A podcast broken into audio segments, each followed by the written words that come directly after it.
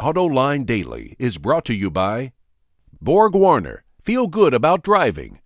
Bridgestone. Your journey, our passion. Dow Automotive Systems. Improving durability and increasing design flexibility with Betamate structural adhesives at dowbetamate.com. And by Hyundai. New thinking, new possibilities. Hello and welcome to Autoline Daily. In today's news, Nissan sees autonomous cars coming even faster than anyone else does. There could be a massive lawsuit in the automotive supplier industry, and I've got some things to say about GM's revelations yesterday about its internal investigation. Let's go to that autonomous car story first. Last year, Nissan boldly announced that it will have a full line of fully autonomous cars for sale by 2020. But now, CEO Carlos Ghosn says we could see self driving cars before that, as long as they don't get held up by red tape. Ghosn believes autonomous cars could be on roads by 2018 in countries that have already begun autonomous tests, like France, Japan, and the United States. But that's only going to happen if legislation is in place to allow them to go on sale. And in other Nissan news, the company has restarted construction of an Infiniti plant in China. Bloomberg reports the facility was delayed due to that island dispute between China and Japan. It'll be another year before the plant is up and running and will have an initial annual capacity of 100,000 units. GM just released their most powerful production car ever, and let me tell you, there's a lot of ponies under that hood. The LT4 supercharged 6.2 liter V8 engine is SAE certified at 650 horsepower. That comes at 6,400 RPM. Get this at idle, it produces 457 pound feet of torque. At 2,800 RPM, it's producing around 625 pound feet. Sorry, Porsche 911 Turbo S and V12 Ferrari F12 Berlinetta and you can click on the show notes to learn about all the bits and pieces in that engine. Back in 2009, the supplier company Meritor won an antitrust suit against the Eaton Corporation. Bloomberg reports it was due over restrictive contracts and unfair rebates for the marketing of truck transmissions. Eaton was able to gain 90% of the market using those ploys and now may have to pay Meritor a staggering $2 billion. I say that's a staggering amount of money for a supplier company, and we're going to have to watch this case very carefully. BMW first introduced the X6 crossover back in 2008, and now it's pulling the wraps back on the second generation of the vehicle. It gets an updated exterior with a new look all the way around, and the interior is much more modern looking compared to the current model. Powertrain choices remain the same, but the twin turbo V8 has added over 40 horsepower. Production will continue at BMW's plant in Spartanburg, South Carolina, and pricing will be announced when it hits showrooms later this year.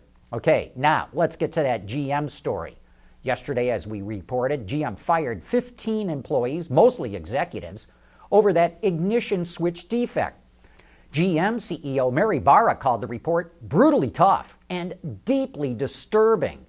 And the internal investigation of the company was released by NHTSA, you can click on the link in today's show notes if you want to read all the gory details for yourself.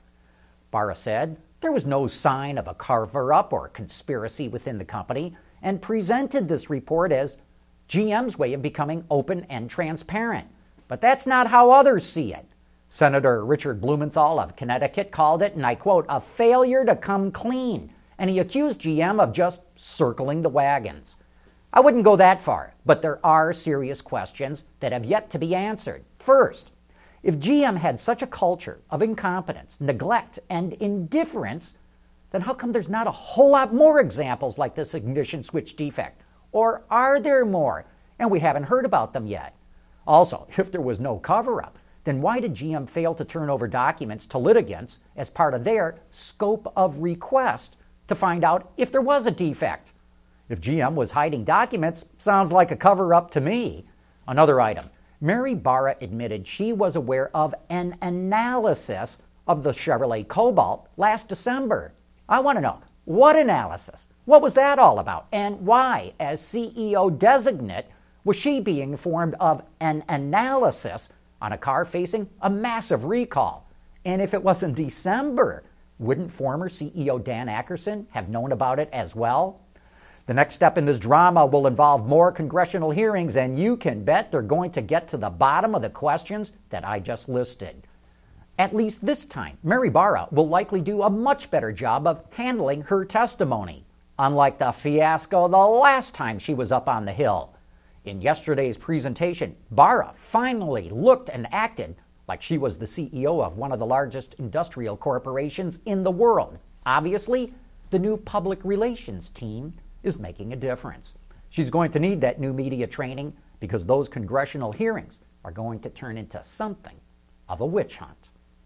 Anyway, that's my Autoline insight. But enough of me talking. Coming up next, it's time for You Said It.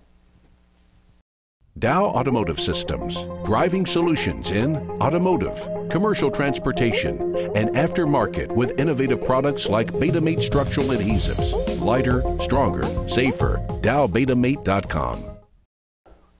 And now it's time for some of your feedback.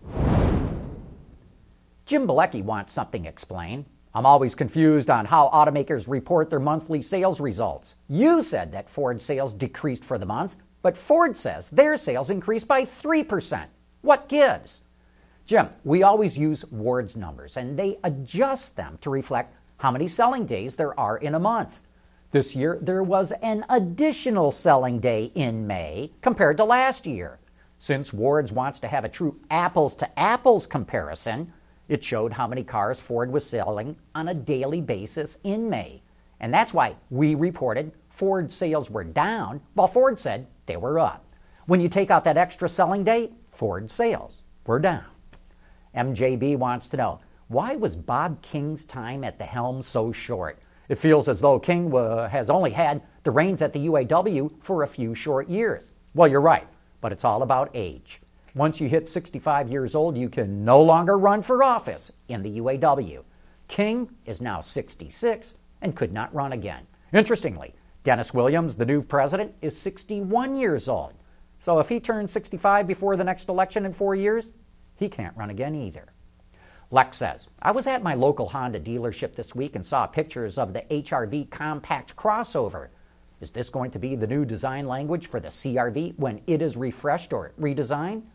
Well, there definitely will be a family resemblance, and the HRV is indicative of where Honda's design language is going.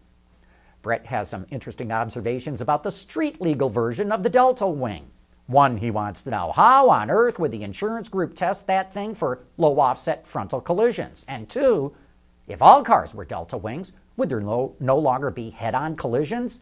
It'd be about as difficult as balancing a pencil on its pointed end on a tabletop? Those are great questions. Doesn't look like the small offset crash test would work on the Delta Wing. That narrow nose looked like it would just skip right off the barrier. And you're right, if everyone had Delta Wings, that would make head on collisions almost a thing of the past. By the way, I asked safety experts years ago about using a bullet nose design to mitigate head on collisions. They said it would work, but they felt that consumers just would not go for that kind of a look. Brad Warner had this to say about the code name of Hyundai's newest luxury car. We said that maybe Hyundai called it the AG because AG is the German designation for a corporation like BMW AG or Audi AG, and this car is definitely aimed at those AGs.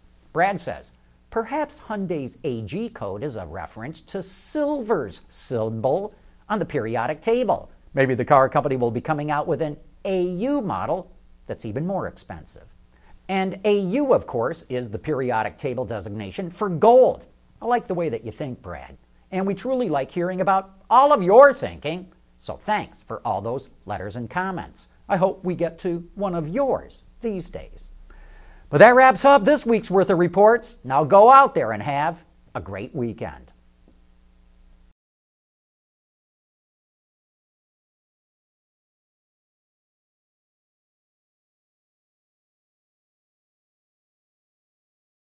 Wards is the industry leader for news, data, and analysis. That's why companies across the globe subscribe to our premium service, maybe even your own. Log in for subscriber access now. Check your company's intranet for details and rely on wardsauto.com to keep you informed.